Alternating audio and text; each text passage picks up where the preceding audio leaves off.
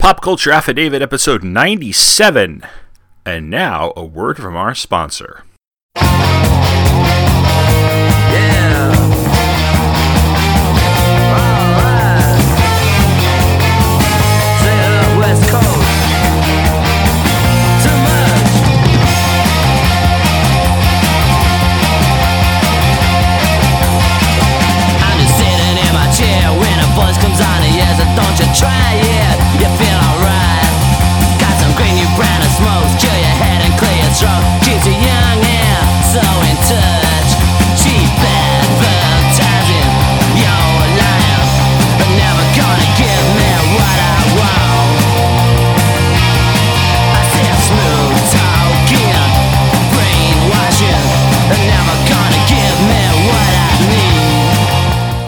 Hello and welcome back to Pop Culture Affidavit, the podcast that takes a look at everything random in the world of popular culture, which is brought to you by the Two True Freaks Internet Radio Network. I'm your host, Tom Paneris. So over the course of the past 96 episodes, I've covered a lot of different topics, and while I've certainly mentioned or included clips of commercials, I have never actually done an entire episode about advertising or commercials. What's odd to me about this is that over the past nearly 8 years, I've written about a number of commercials on blog posts and even on other podcasts, a number of which you'll find in show notes for this episode. Additionally, for as much as I can remember episodes of television shows or lyrics to songs, I really remember commercials. Like, to the point where a commercial from 30 years ago will get stuck in my head and it will be for a product that I actually never used. I'm no stranger to earworms, even the most random ones. But thinking about how I remember all of these jingles and commercials got me wondering how it is that we remember them, even, like I said, if the commercial fails to convince us to ever actually buy or use said product. Because while I never have worn Windsong perfume or have never bought Windsong perfume for a woman, I can't seem to forget the damn song. It just stays on my mind. And I know I'm not the only person who can relate to this phenomenon, because the idea that we remember commercial jingles to the point where they invade precious mental space has been used to various effects in literature and popular culture for decades. Take, for instance, the running gag of triple dent gum in the movie Inside Out. The gum commercial. You know, sometimes we send that one up to headquarters for no reason. It plays in Riley's head over and over again, like a million times. Let's watch it again. I know, we all know the song. Okay, yeah, real quick. Okay, what do you think? Should we do it? Yeah. Okay, here we go. What's this again? I mean, that's what I'm talking about. That gum commercial gets stuck in Riley's head during the most inopportune times in the movie. A ticket costs money. How do we get money? Mom's purse. You wouldn't. Oh, but I would. Where was it we saw it last? Triple dent gum. No! And that's exactly what happens to me, probably because the commercials I am talking about are designed to do that. For the most part, this is all probably psychologically harmless. I don't think that my knowing the Coke is It song or my students singing the McDonald's ba-da-ba-ba-ba, I'm loving it, or whatever jingle at random times is rotting their brains from the inside out, or mine either. But it is possible that advertising and this particular method of advertising can have an overall negative effect on society. Take, for instance, one of my favorite novels of all time, Ray Bradbury's Fahrenheit 451. A key scene involves the main character, Guy Montag, sitting on a train trying to read a book, which is illegal in the novel, by the way. But he's constantly interrupted, or his thoughts are constantly interrupted by an advertisement for something called Denham's Dentifrice. And, well, I don't want to spoil too much of the actual plot, because I intend to cover it on a future episode of Required Reading. But this scene, and then a later scene, speaks to two things about advertising. First is one of those basic tenets of commercials. You know, come up with something catchy and repetitive and people will at least remember it, and hopefully by extension buy the product.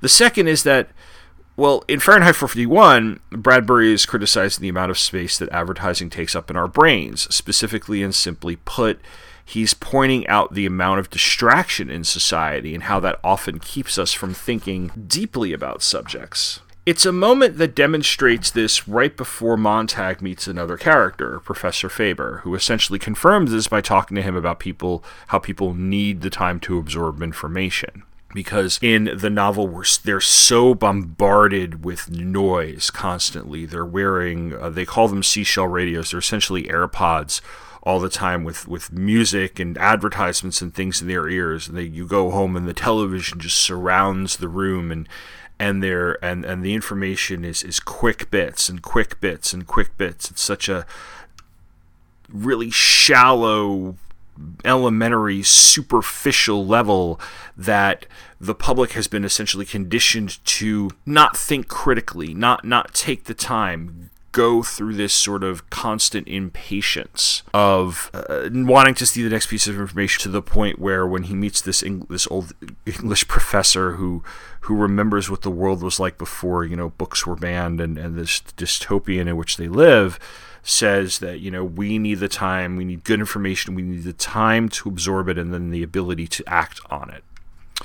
And it's a great novel. I highly recommend it. It is a depiction of a dystopian future that to me seems more real than like what Orwell puts forth in 1984. And 1984, and I guess as well as Brave New World by Aldous Huxley, are the gold standards for dystopian lit. But honestly, and it's not like that Orwell's story can't or hasn't come true in some ways. But when you read Bradbury, he's there. It's not hard to see it, but there's almost like a subtlety or a nuance to it as well. Funny enough, of all movies to use this nuance or subtlety to a decent extent is Demolition Man, starring Sylvester Stallone. Granted, I haven't watched this film in years, but I always found it to be one of the better of Stallone's post-Rocky, post-Rambo 90s offerings. Commercials play into a scene where, having been woken up from being cryogenically frozen, Stallone's character is riding in the back of a police car with Sandra Bullock and Benjamin Bratt, and on the radio are the greatest hits of the day, which are old commercials. You seem very much alone, John Spartan, but things aren't all that different. Perhaps you'd like to hear an oldies station. Oldies? Oh, what a relief! Oh, this is the most popular station in town. Wall-to-wall mini-tunes. You call them commercials. Here's that classic you've all been waiting for. The number one request of the day. Armor hot dog. Yes. Kids eat Armor hot dog. Oh, wow. This is my fave. Kids, skinny kids who climb on rocks. Dog kids, sissy kids. Even kids with chicken pox love hot dogs. Armor hot dogs. The dogs kids love to buy.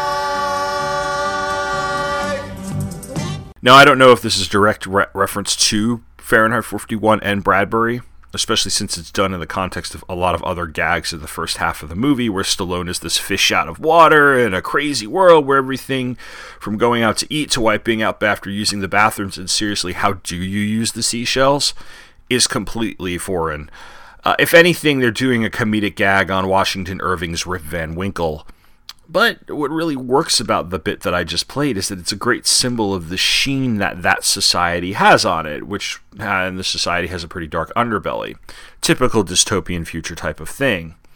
The use of a commercial instead of, say, a song that was contemporary to Stallone's time and is now an oldie is actually an excellent choice, because while it may seem on its surface that future society has gone whack by considering old commercial forms of entertainment, it's an illustration of dwindling attention spans as well as the brazen worship of capitalism and corporations.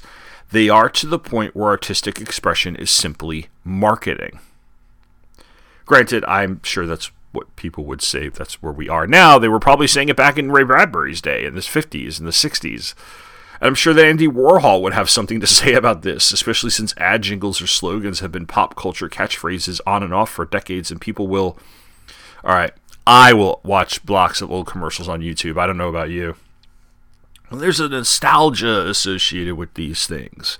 A nostalgia that has even shown up in recent years in things like packaging on current products. I don't even know if they still do them. I know about 5-10 years ago they were doing throwback cans of Pepsi, throwback boxes of like Cinnamon Toast Crunch and Honey Nut Cheerios in the supermarket.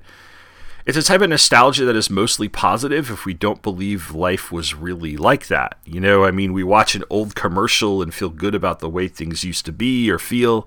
The underside of that is, of course, that it can mask the truth about the past. We forget how awful the world was. We forget how awful it was for ourselves. We forget awful how it might have been good for ourselves, but it was awful for other groups of people.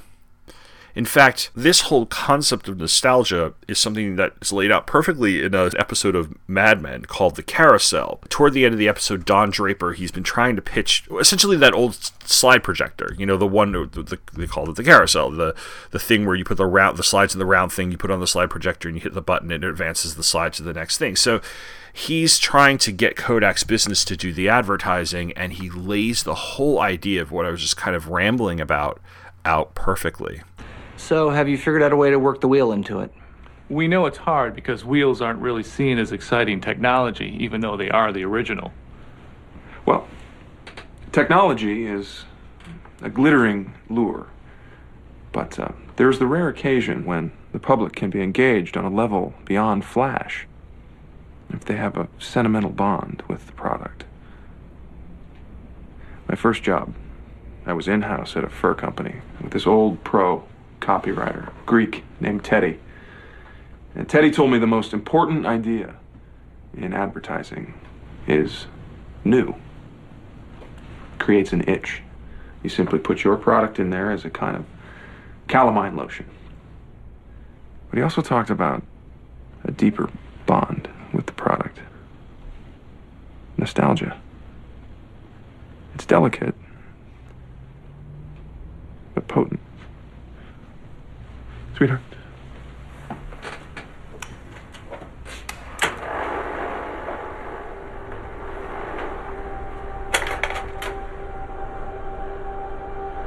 Teddy told me that in Greek, nostalgia literally means the pain from an old wound.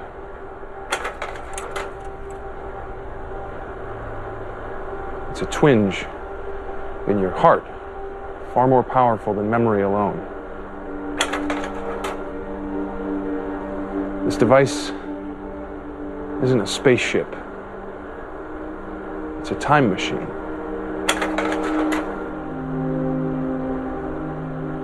It goes backwards and forwards.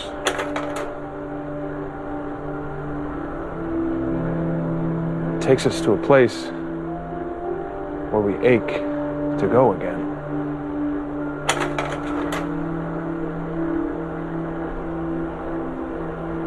It's not called the wheel.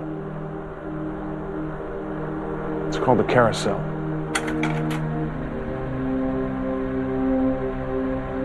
It lets us travel the way a child travels. Around and around, and back home again.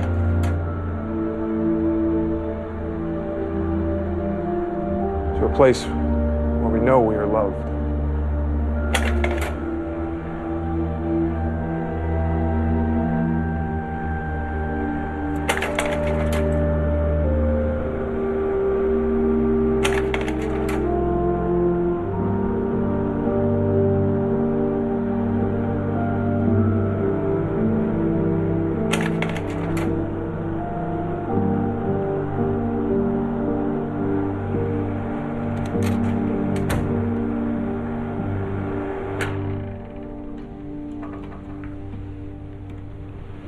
Good luck at your next meeting. So we've got repetition, and we've got nostalgia, and my wife, who worked in marketing way longer than I did and actually has an MBA, and my cousin, who is an ad executive, could really give a whole lecture on what advertisers and marketers do to get us to buy and to keep us buying. Even without their expertise here, I'm sure we can all think of products that are incredibly effectively promoted, like Apple. Now, I realize that Apple has this whole cult of personality surrounding it, and their product releases are stories on the 6 o'clock news, which, seriously? But remember how damn cool those early iPod commercials were, with the person with the black silhouette and the white iPod against the Technicolor background dancing to, like, Are You Gonna Be My Girl by Jet or something? Or how iconic their 1984 Macintosh commercial directed by Ridley Scott was, even if it was slightly incomprehensible. That was all calculated, and it paid off exponentially for the company, especially the iPod's ads. Now, sometimes it doesn't work, right? I mean, you could produce the coolest, catchphrasiest commercials of all time, and you're still not convincing me to buy your product. Beer commercials are probably one of the best examples of this. Bud, Miller, and Coors, they've been doing catchphrases for decades that have made their way into the cultural lexicon. But beyond my college days where I would buy Bud Light by the 30-pack because it was $15 for a 30-pack, and then that meant more beer for my money, and it was cheaper to get drunk that way, I've never purposely sought out a Budweiser brand beer, or even a Miller brand beer, or a Coors brand beer. I mean, no matter how many times I've heard, I don't know, Miller Lite tasted great, no, it was less filling, or I had some like hot-looking twins advertising me on Coors Light, or had guys saying, "What's up?" or "Dilly Dilly," or whatever the hell Bud or Bud Light has it going.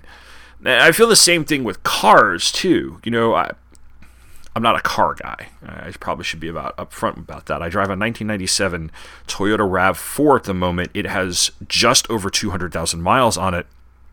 So the effectiveness of a car commercial is not something I should really judge. But I think that I see so many damn car commercials all the time, both national and local, I'm completely numb to any effectiveness that any of them might have. But then again, like I said, some people might love cars so much and really, really buy into, oh, I really need to drive that car because, you know, that's a cool car commercial. It's just not, maybe it's just me. But then again, beer and car are two products where I wonder if word of mouth or certain established habits are going to influence your purchase more than, say, I don't know, Wooderson driving a Lincoln. I mean, the first car I bought with my own money was a Honda Civic because my parents had been driving Hondas since I was 7 years old. I drink local craft beer because I'm a wannabe cool kid who wants to show off. Well, I also don't drink very often, and I tend to go for stuff that I'm going to like, and I do happen to live in Charlottesville, which has a really, really good local beer scene, so... But really, brand loyalty gets you into you pretty early in your life, and to get me to change from, say, Coke to Pepsi or Coke Zero to Diet Pepsi or something is a pretty big accomplishment. And by the way, even movie trailers are losing their effectiveness. Yes, some are really good. I mean, Star Wars trailers have been really, really good over the years. I mean, I've seen the original trailers for Star Wars, Empire, and Jedi. I kind of give them a pass because they are of a different time and they were of a different style of movie trailer. For like, you know, back in those days, trailers were not what they are now. But if you start with like the Phantom Menace and move forward, you know, they're really good trailers. That first one from the Phantom Menace, which, as I mentioned, I think years ago when I did my episode on the summer movies of 1999, that thing got played on the local news.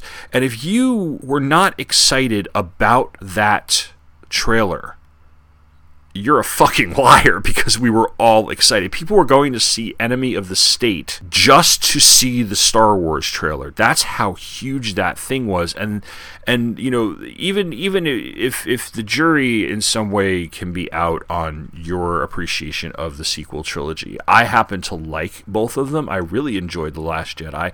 I think The Force Awakens is a really good movie. I think it has its flaws. But those trailers, man, they had me... my ass was in the seat anyway. That had my ass further in the seat because I was just like, oh my God, let me watch it again. But at the same time, the Phantom Menace or any of the Star Wars movies, maybe even the Marvel movies, like aside, most trailers are really formulaic. I mean, it's got to the point with the movie theater where, like, if I have to sit through like 10 minutes trailers before my movie starts, I'm like... I forget the movie. Like, I honestly forget what movies were advertised. I just want to see the movie at that point because they're all the same thing.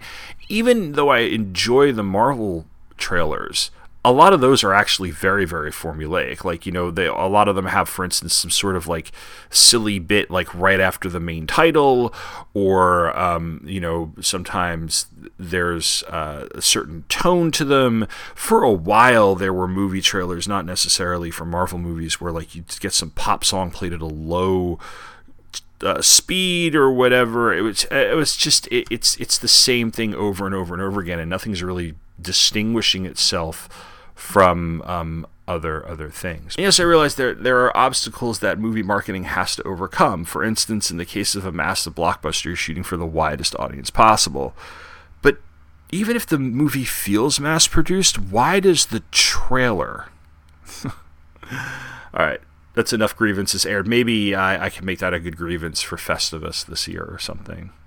So where do I go from here? I mean, I jumped right into like all this kind of theory on advertising and negative aspects and things, and I wanted to do an episode on commercials. That was the whole point of the episode. But I'm about 15, 20 minutes in, and you're going like, are you really going to basically lecture a paper at me about, you know, the problems with advertising? No. I just wanted to establish like some of the topic. I wanted to talk about like some background and some academic things I know, if you could call them academic. But I have talked about what an earworm is or what define an earworm, especially ads that become earworms. I've talked about what doesn't work. But like the real purpose for this episode was to take a look at different commercials because, again, as you saw with the Mad Men clip, it's like advertising can give you nostalgia. It can become nostalgia after a while. And, well, after this break, I'm going to take a look at a bunch of the most memorable commercials in my mind. Are they the best? Not really. But can I not get them out of my head even though they stopped airing years ago? Yeah. So, stick around. After these messages, we'll be right back.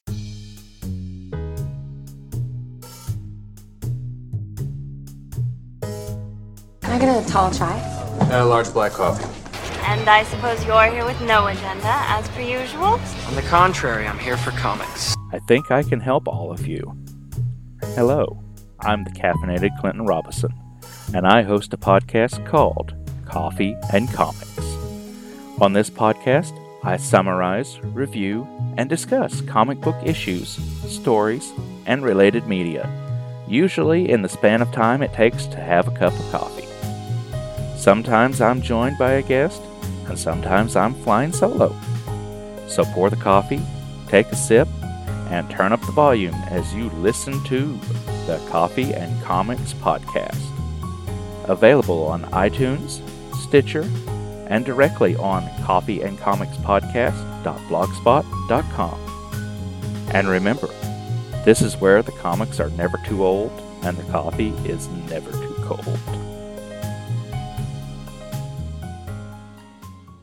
I like the way you make me laugh and all the crazy things you do. You got a taste that's all your own. I like the Sprite in you. You make me want to smile. You know you make me sparkle too. You're such a kick to have around. I like the Sprite in you. Sprite, a brand new look with more lime and taste than ever. Now that's totally refreshing. Kinda like you.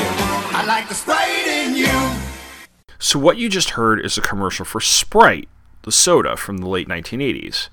And I picked it not because it's a good commercial, but because the one thing I remember about it is its inclusion in a Frontline episode called The Merchants of Cool. This was an episode that aired back in 2000 or so, and it detailed how advertisers were chasing the teenagers of the late 90s because they had shown they had significant purchasing power in households. However, they weren't as easy to advertise to, and therefore advertisers were searching for cool, an elusive concept that was incredibly influential to that generation. And by the way, in case you didn't do the math, that generation is what we now call millennials. One of the keys, which Sprite did figure out, was to advertise without making the kids realize that they were being pitched to. The commercial I played was this sort of old Sprite. It's one of those commercials where a bunch of mostly white people are goofing off and being happy and everything seems absolutely great because, well, they're drinking Sprite.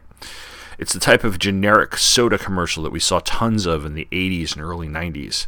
But by the late 90s, the new Sprite made its way into association with rap and hip-hop.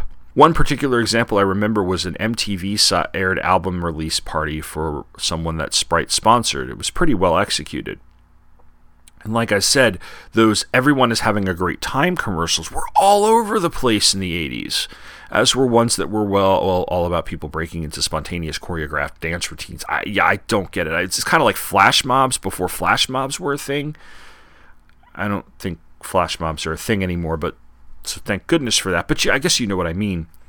But really, if you go back to, say, David Naughton in the I'm a Pepper ad, You see this sort of association of a brand with fun and excitement and youth and jazz hands and Fosse choreography. And I think this reaches its pinnacle in a McDonald's commercial from the mid-'80s that introduced the McDLT. Say you're getting tired of lettuce and tomato hamburgers in this town that don't quite make it? Yeah! You say that just once you'd like your hamburger hot and your lettuce and tomato cool and crisp all at the same time? Yeah! Well, I say you got it. I'm talking McDonald's new lettuce and tomato hamburger, the McDLT. I'm talking quarter pound of beef on the hot, hot side. And the hot stays hot. The new McDLT. Hot, hot. Crisp lettuce and tomato on the cool, cool side. And the cool stays cool. The new McDLT. Cool crisp. The beef stays hot. The cool stays crisp. Put it together, you can't resist. The hottest taste, the coolest dish. Keep it hot, hot. Keep it cool, cool. McDLT. McDLT. Hot beefy McD. Cool crisp LT. McDLT. It's a good time. Hot beefy McD. For the great taste. Cool crisp LT. Of McDonald's. Could be the best tasting lettuce and tomato hamburger ever. New McD. Yes, that's Jason Alexander. While the audience is crazy enough with its McDLT, the video is even nuttier. I mean, he's going around to all the people on the streets and holding up what had to be the ultimate in styrofoam technology. Hot stays hot. Cool stays cool. And then it's like the invasion of the pastel-wearing dance troupe or something. You could build a whole theme park show around this guy and his adventures with the McDLT. McDonald's, by the way, has had some of the more iconic commercials, especially the classic Big Mac ad that listed all of the ingredients to the point where even though it aired way before I was born, and I don't think it was actually airing in the early 80s, I think it's a 70s commercial, it was something I knew of off the top of my head: to all beef patty, special sauce, lettuce, cheese, pickles, onions on a sesame seed bun. But slightly less well known is its electric boogaloo of a sequel, The Menu Song from 1989. Hi, may I take your order, please? Big Mac, McDLT, a quarter pounder with some cheese, filet, a fish, a hamburger, a cheeseburger, a Happy Meal, McNuggets, tasty golden french fries, regular and larger sizes, salad, chef, a garden, or a chicken salad, oriental, big, big breakfast, a McMuffin, hot dog, cakes and sausages, maybe biscuits, bacon, egg and cheese and sausage, Danish, hash, 1, 2, and 4, dessert, hot apple pies and sundaes, 3 varieties of soft serve, cones, 3 kinds of shakes and chocolatey chip cookies, and to drink a Coca-Cola, Diet Coke, an orange drink, and Sprite, and coffee, decaf, 2, a low-fat milk, also an orange juice. I love McDonald's, good time, great taste, and I get this all at one place. Would you like that to go? This was much harder to memorize. I recall sitting in class in 6th and 7th grade with classmates trying to see who could rattle off as many of the lyrics as possible. Hey, we didn't have a Fortnite or Snapchat to keep ourselves distracted in 1999 in class. We had the Menu Song! Anyway, this one's a little different than the others because it was also tied to a promotion. So it's not exactly like the Big Mac song where they expected you to just memorize to all beef patty, special sauce, lettuce, cheese, pickles, onions on a sesame seed bun. It was part of a promotion McDonald's was running, and I got most of this from Wikipedia, but basically McDonald's had records of the song, either in the form of cardboard records or cheap plastic discs that were called flexi discs. And they put them into the inserts that you get with the Sunday newspaper. So what you would do is you would get the record, you would put it on a record player, which in 89-90, I would imagine a lot of households still had them. Maybe kids still had their old Fisher-Price ones, or people still had turntables. Fast forward a couple of years, and this would have been a terrible, terrible promotion because it would have been done, it would have been completely useless. People were getting rid of record players because LPs were a dead medium by then. Although I could imagine that in the late 90s, if they wanted to go the CD route, certainly like AOL did, they could have. Anyway, so you're supposed to listen to the record, and if the singers got through the entire song without screwing up, that was the $1 million winning record. Approximately 80 million records were distributed, and this is according to Wikipedia, only one of them was a winner. The promotion was won by Galax, Virginia resident Charlene Price, who used the money to purchase the convenience store where she worked. Now, another fast food commercial that I have to note is one that barely aired at all, maybe 1 or 2 times. It was a summer promotion for Roy Rogers and was called the $2.99 Big Beef Deal, because that sounds appetizing.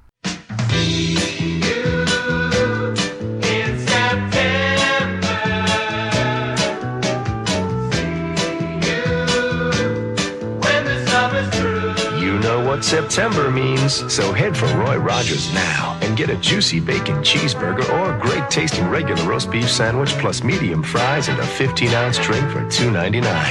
But hurry, time's running out. See you soon. You really do need to see this commercial to get all of it, because the visuals that go along with See You in September were shots of cafeteria ladies holding up trays of school lunches. This got the company into some serious trouble with trade unions and associations that represented cafeteria workers, and it actually led them to pulling the ad. Here is the lead from the article about the ad that ran in the New York Times on August 19th, 1988. The National School Lunch Program has taken a few knocks from the Reagan administration, but none as hard as handed out by the Marriott Corporation. Marriott, which owns Roy Rogers' fast food chain, thought to boost burger sales with the TV commercials that pokes fun at school lunchrooms. To the accompaniment of a tune, See You in September, actors dressed as cafeteria workers proffer trays of unattractive food to the camera. The school lunch program, while not perfect, has fed millions of school children free or subsidized lunches for more than 40 years. In New York City, where the school lunch system serves 675,000 meals a day, 80% of the children who receive them are from families too poor to pay. For Marriott to praise junk food at the expense of nutritious schoolfare isn't just unfunny, it is cruel to kids for whom that meal may be the best they get all day and demeaning to those who prepare it. Marriott now promises to withdraw the ad, quote, as soon as we can. Soon can't come too soon. An interesting postscript to that, and it was obviously an op-ed, and I really should have gotten the byline, and I apologize. An interesting postscript to it, though, is that Hardee's bought Roy Rogers back in the early 90s, about a year or two after this, and some of the franchisors in Maryland decided to resurrect the ad, because according to a 1990 article in the Washington Post, the promotion and ad campaign had actually been incredibly successful. Sure enough, the same exact controversy happened. It's personally been one of my favorite commercials because the way it presents the gag in such simple manner. It's actually kind of the precursor to that famous Staples ad with the guy is in Staples with his kids and they look miserable and he's all happy and like flying around in a shopping cart and they're playing Andy Williams singing It's the Most Wonderful Time of the Year because he's shopping for school supplies and they're just going back to school and they're out of his hair. It's not too elaborate. It's just really quick. It's a repeating gag. It's on point. And I think that the See You in September ad works the same way, and that's why I loved it so much when I was younger and still do. Plus I miss Roy Rogers. Up until like 10 years ago, there was like one on Long Island, and I think that's gone. In fact, back in 2002, on my old blog, and don't look for this, it's not around anymore, I wrote about going out there with my sister just to get Roy Rogers. It was like a half hour out east in Shirley.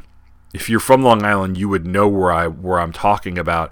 Take Sunrise Highway out to the Shirley exit for this is Shoreham Wading River Road or whatever.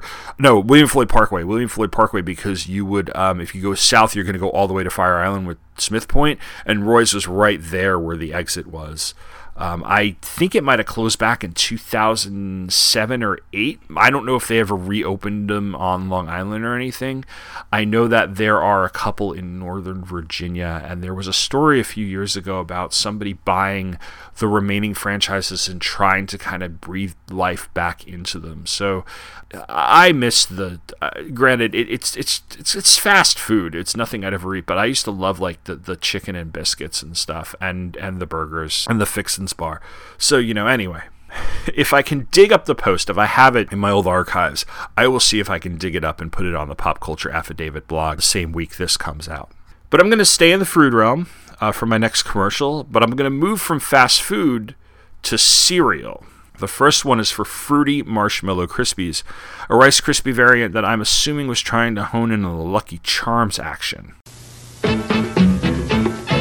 Fruity Marshmallow Krispies, lots of fruity marshmallow shapes. Eat you snap, crackle, pop in, over lots of fruit taste. Wow! Fruity Marshmallow Krispies, orange, lemon, raspberry, grape. It's snap, crackle, and pop in, with lots of fruit taste. Kellogg's Fruity Marshmallow Krispies, part of this complete breakfast. How fruity! Fruity Marshmallow Krispies, you'll be snap, crackle, pop in, over lots of fruit taste. This is one of 3 cereal commercials I've had randomly pop into my head over the years, the other 2 being Double Chex. Introducing a new Chex that's double delicious. I love, love, double, double Chex. Chex better, better than the rest, rest. Corn, corn, rice, rice, sweet, sweet, crunch, crunch. Double, double, crisp, crisp, bite, bite, munch, munch. It's new, lightly sweetened corn plus lightly sweetened rice makes new double Chex twice as nice. I love, love, double, double Chex. Chex better, better than the rest, rest. Corn, corn, rice, rice, sweet, sweet, crunch, crunch. Double, double, crisp, crisp, bite, bite, munch, munch. And Crispy Wheats and Raisins. It's a crisp you can't miss. Crisp you can't miss. Yes, it's crispy. Wheats and raisins. Honey touched flakes that stay crisp and delicious from the first bite to the last. It's a crisp you can't miss. Crisp you can't miss. Can't miss. The crispy part of this complete breakfast. It's crispy wheats and raisins.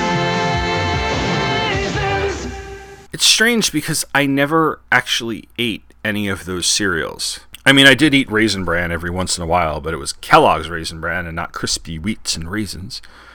That was General Mills' entry into the competitive world of Raisin Branning, by the way. My sister and I, though, we would sing this song at random, and we would always laugh when we did it.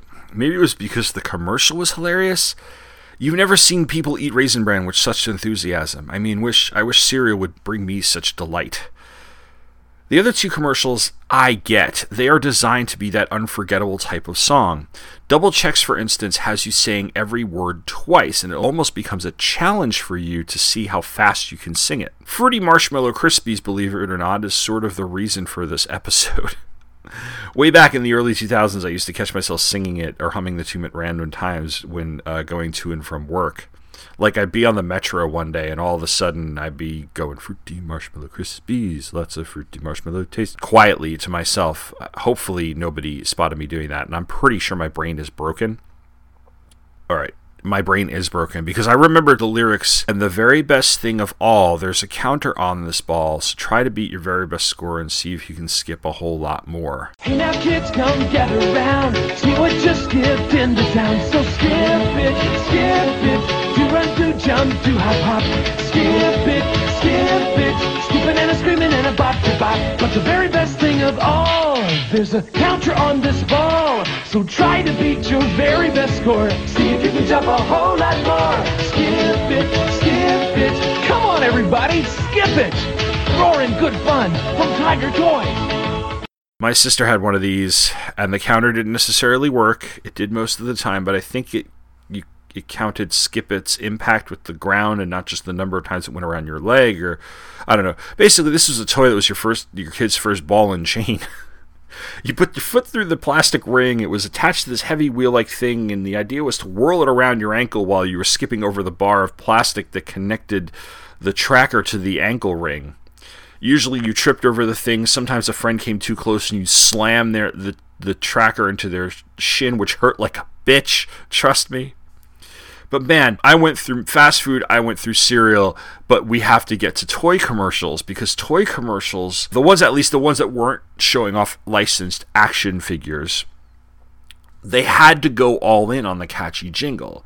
You know, it's one thing to have, you know, G.I. Joe and like, you know, have here's the Tomahawk chopper, here's the space shuttle, here's the terrordrome, here's the headquarters, you know, or here's the Star Wars thing with like Wampa Wampa Wampa or the Masters of the Universe, like, but these were like, you know, all things that we'd seen in movies and TV shows and cartoons and stuff, so it wasn't really like that necessary to have a catchy jingle, because you had already had a theme song built in from the cartoon, and you had licensed characters that we wanted anyway. It wasn't a very hard sell. It was just like, look at this cool new thing that your parents are going to need to buy you because you have all the other cool things, and this would be going good with it. But then you have stuff like Skip-It, which was like a one-and-done type of toy.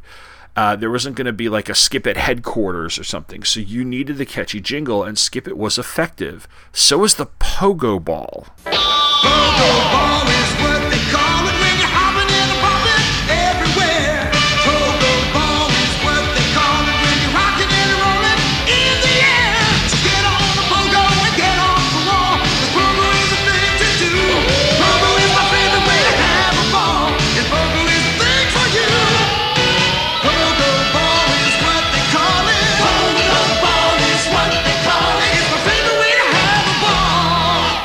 remember these. These were a pretty big fad in the fourth grade. And to Hasbro's credit, they made them seem really cool by putting like Trapper Keeper type of designs and colors on them and daring you to come up with tricks like it was your skateboard or something like that. I don't think there's competitive pogo balling in the way that there's skateboarding, and I don't think I've ever mastered the art of the pogo ball. Some people I knew could bounce high enough to kick their legs back and grab it, like they'd kick their legs back, let it go, or they'd kick their legs back and grab it like they're doing an ollie or something, but then they would also kick their legs back, let it fly up and catch it in midair before they hit the ground. I could barely get the pogo ball off the ground. While there are a number of other toy commercials I could mention, Connect Force, Pretty Sneaky Sis, Kerplunk, You're Sunk, things like that, I always come back to My Buddy. My buddy, my buddy, my buddy, my buddy, wherever I go, he goes. My buddy, my buddy, my buddy, my buddy, I'll teach him everything that I know. My buddy and me, like the climb up a tree. My buddy and me, we're the best friends it could be. My buddy, my buddy, my buddy, my buddy, my buddy and me. My Buddy, from Play School. Now, nobody I knew had one of these. I think by the time it was released in 1985, I and my friends were all too old for it. It was clearly supposed to be a preschool age toy, and we were all in the second grade by then. But between that damn song and the popularity of Child's Play, everyone knew My Buddy. In fact, there was this guy I went to high school with who would just start singing it at random in class every once in a while. I mean, people would actually laugh at this. Why this was funny to him, I have no idea. Anyway, moving beyond catchy songs, there are commercials that were not targeted at me, but left an impression because they either ran in perpetuity or were so terrible that they were unforgettable. Like Freedom Rock. Hey man, is that Freedom Rock? Yeah man, well turn it up man. Laura.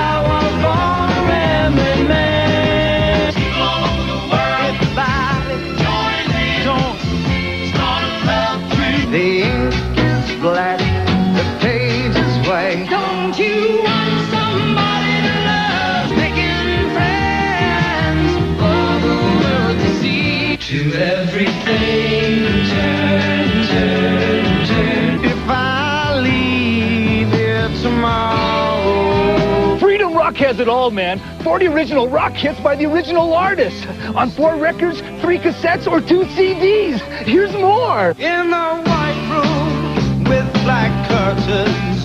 You see, I've been through the desert on a horse with no name. Sunshine, go away today. We may never pass this way again. Come on, people now. Man, you should get Freedom Rock too. 4 records or 3 cassettes are only $19.95. 2 CDs, only $24.95. Here's how to order. Call toll-free 1-800-632-1700 or save COD fees by sending $19.95 for records or cassettes or $24.95 for compact discs, plus $3 shipping to Freedom Rock, P.O. Box 1653, Greenville, Tennessee. Or a number of the as seen on TV ads. Hi, it's Vince with ShamWow. You'll be saying wow every time you use this towel. It's like a chamois, it's like a towel, it's like a sponge. A regular towel doesn't work wet. This works wet or dry. This is for the house, the car, the boat, the RV. ShamWow holds 12 times its weight in liquid. Look at this. It just does the work. Why do you want to work twice as hard? Doesn't trip. Doesn't make a mess. Wring it out. You wash it in the washing machine. Made in Germany. You know the Germans always make good stuff. Here's some cola. Wine, coffee, cola, pet stains. Not only is the damage going to be on top, there's your mildew. That is going to smell. Look at this. Put on the spill. Turn it over. Without even putting any pressure, 50% of the cola right there. You following me, camera guy? The other 50%, the color starts to come up. No other towel is going to do that. It acts like a vacuum. And look at this, virtually dry on the bottom. I can't live without it. I just love it. Oh my gosh, I don't even buy paper towels anymore. If you're going to wash your cars or any kind of vehicle, you'd be out of your mind not to own one of these. All I can say is sham. Wow. You're going to spend $20 every month on paper towels anyway. You're throwing your money away. The mini ShamWows are for everything, for everyday use. This lasts 10 years. This lasts a week. I don't know, it sells itself. The ShamWow sells for $19.95, but you get one for the house, one for the car, two for the kitchen and bathroom, and look at this, we'll give you a second set absolutely free. But call now. You'll get the ShamWow mop, a vacuum, broom, and mop, all in one. Never get down on your hands and knees again. Just twist the handle to wring it out. Throw it in the washing machine for easy cleaning. Also great for pet hairs. A regular mop pushes the dirt. This'll capture it. So that's 8 ShamWows for $19.95. But if you call now, within the next 20 minutes, because we can't do this all day, you'll get the ShamWow mop, a $20 value, free. Just pay separate shipping and handling. Here's how to order. Call 1-800-786-7016. Call now to guarantee your free ShamWow mop. And when you call, ask about our ShamWow shutter cleaner. Call 1-800-786-7016. That's 1-800-786-7016. Call now. That's a personal favorite of mine, by the way, because of all of it. Because he tried to pick up a prostitute a few years ago, and he just kicked the shit out of him. Really, though, the ShamWow ad is, it's almost like a parody of TV hucksterism. You know, like it's so bad.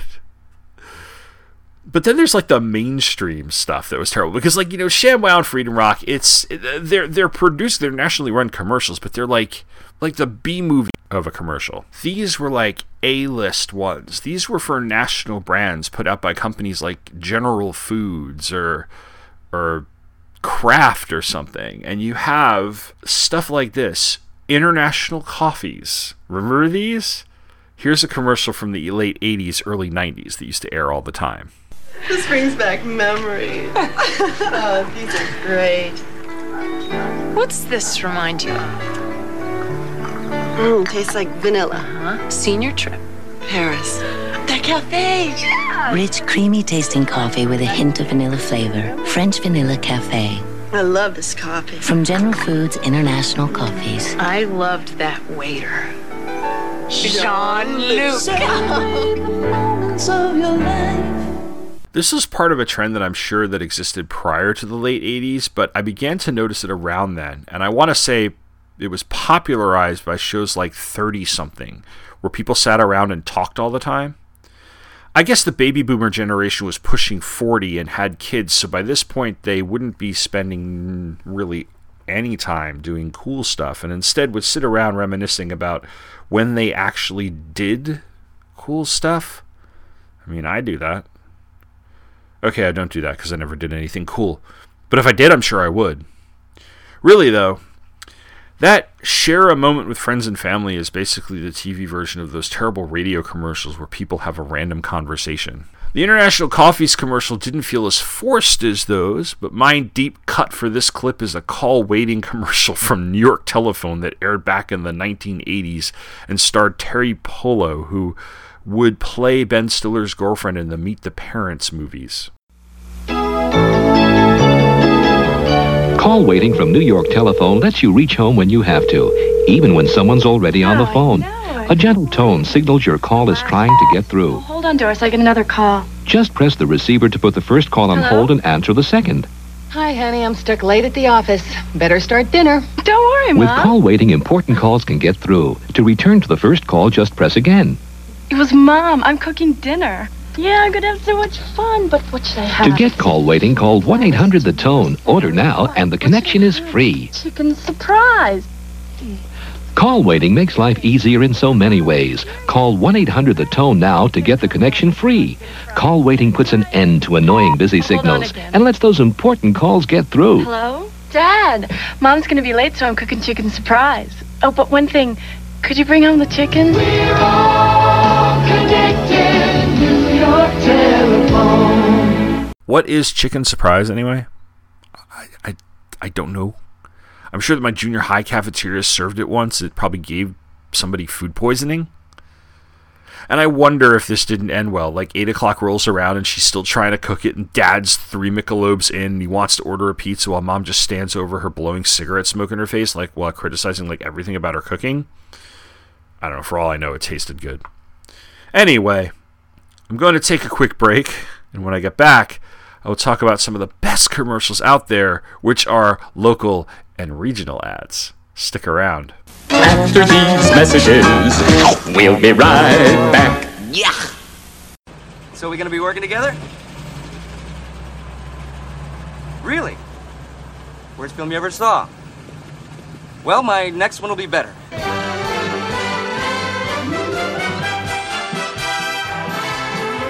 It's the Film and Water Podcast. The Film and Water Podcast covers movies new and old, classic and not so classic. Proud member of the Fire and Water Podcast Network, available weekly on fireandwaterpodcast.com and on iTunes and Stitcher. Now's the perfect time, and the season is just right. You can play all day and dance into the night.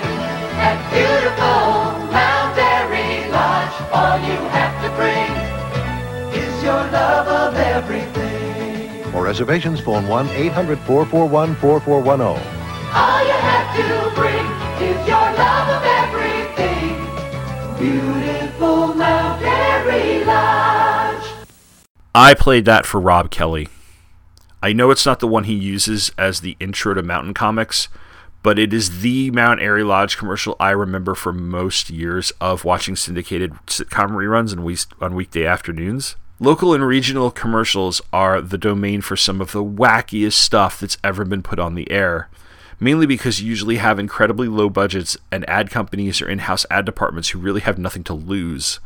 Sometimes they go for the catchy jingle like the 8675309 of television commercials, Empire Today. 800-588-2300, Empire Today. Or they appeal to the literal and figurative coolness of the product, like Carvel. Carvel ice cream. Carvel ice cream. Cody made fresh ice cream every day at Carvel ice cream, America's freshest ice cream, every way at Carvel ice cream, fresh Carvel ice cream. But I'm going to close us out with three commercials that to me are the epitome of the local ad, as silly and wacky and as insane as they come. This first one is an ad for Shoe City. It's a sneaker store chain in the D.C., Maryland, Virginia region that began in 1949 as Eileen's Shoes in Baltimore, and it became Shoe City in 1980, serving the city before expanding to what is now 39 stores in the region, reaching out as far as Norfolk and Richmond. This ad is from the late 1990s. It used to run on the local Baltimore stations doing commercial breaks of The Simpsons. Make your move right here, make your move right now. Your city, my city. Check us first. I said Shoe City. We know fashion, we know style. The best place to shop. Your city, my city. I said Shoe City. T-shirts, sweatshirts, footwear and boots. T-shirts, sweatshirts. 'Cause no one likes the city like Shoe City.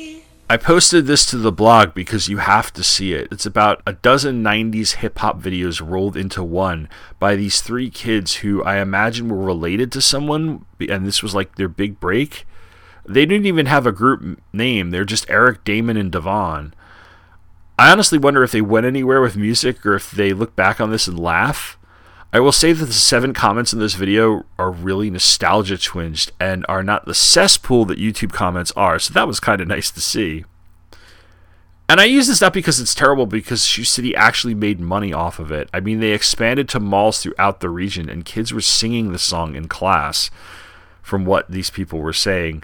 The students I taught never sang it because I think when I was teaching at my first school, they weren't really airing Shoe City commercials, and it was years later.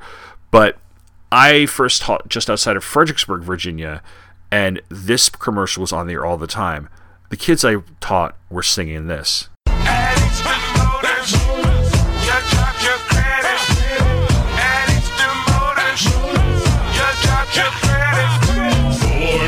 Chevy Beamers and minivans, over 600 cars, trucks, SUVs. Are you listening, man?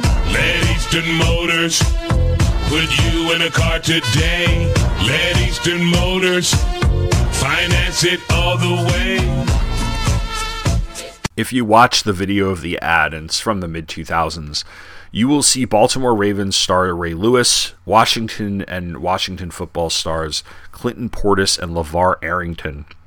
And I will say that the use of rap in commercials is pretty darn effective as long as it's not done by white people.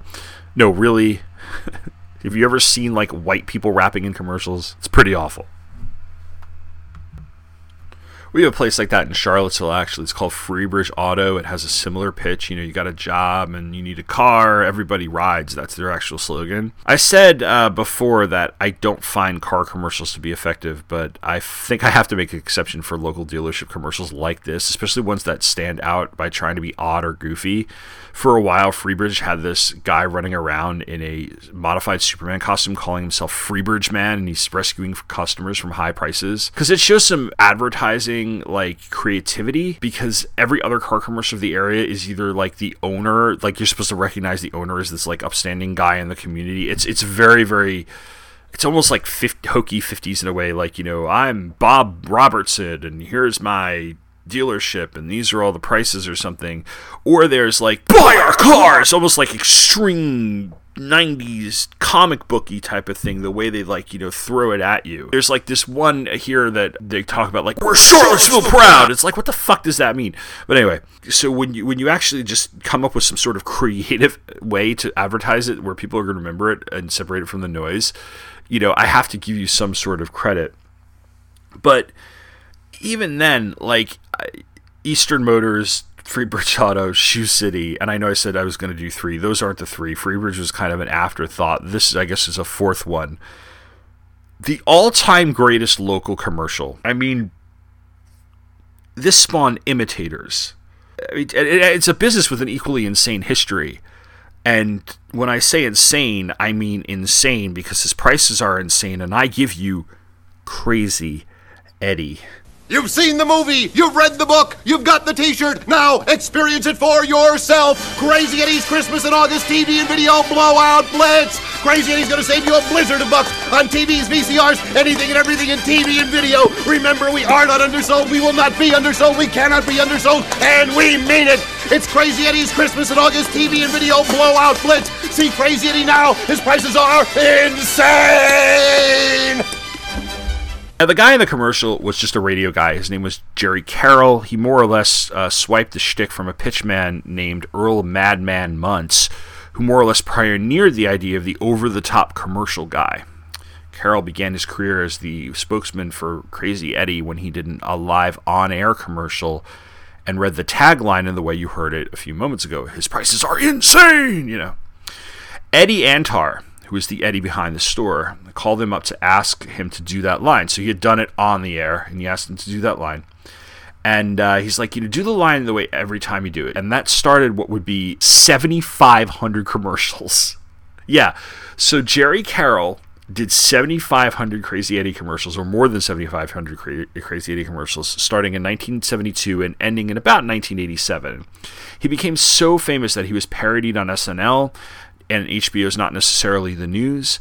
And there's even a Crazy Eddie commercial featured in the 1984 film Splash. And those ads ended not because they became ineffective or because Carroll became unpopular, but because the store got shut down due to fraud and other financial issues. The history of Crazy Eddie is quite nuts. I mean, I'm not going to do it justice here, but I'm going to give you a very, very brief summary. Ed Antar and his family consistently embezzled money from the company. They hid millions in offshore bank accounts.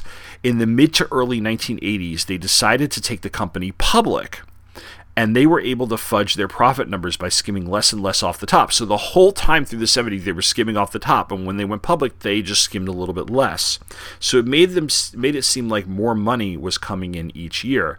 And they also engaged in a money laundering scheme and inventory fraud. The company, because of this, eventually did collapse, especially after the IPO, because now you're beholden to your stockholders and the public, and because things were completely frauded and the floor went out from under them because the stock price to come out. The money laundering and fraud did get tougher to hide, and Ed Antar's wife helped sell him out when she caught him having an affair. I mean... Because seriously, when the company was purchased, the new owners saw that they owed $80 million to inventory suppliers. and that led to liquidation. Eventually, Eddie Antar fled the country. He went to Israel, and he was eventually arrested on racketeering charges in 92. He was extradited back to the U.S. in 93. He died in 2016. I honestly have to say, if this is not a movie, it should be a movie. And if it is a movie, please tell me. Like, or at least it's it should be at least a documentary. It is just, it is crazy. It is insane. Anyway, but that's just advertising. And again, it's been one of those things that I haven't been able to get out of my head for years. And I guess it did its job, right? I mean, I'm talking about commercials that aired and had their infamous ending 30 years ago. So yeah, but I'm going to hang it up for this episode. Next time, I'm going to be diving into what everybody else is doing this year. It's 2019, and that means it's the 80th anniversary of Batman. So even though I am not a licensed practitioner in Batman podcasting, I have not done the requisite postgraduate work. I am still going to throw my hat in the ring, and I'm going to be talking about one of my favorite books of all time regarding the Dark Knight, Mark Katavaz's Tales of the Dark Knight, The First 50 Years from 1989. So come back for that, and until then, you can check me out on Twitter at PopAff, at POPAFF. I will have a massive show notes post for this, where I will put video clips of the things that I shared with you guys, as well as many links to old blog posts about commercials that I can remember. And if I can find it, like I said, I will later in this week, I will share that Roy Rogers post that I wrote for my old blog back in 2002, I think it was. So until then, leave a review on iTunes if you haven't already. Please feel free to write in to me and tell me what you think. And as always, thanks for listening and take care.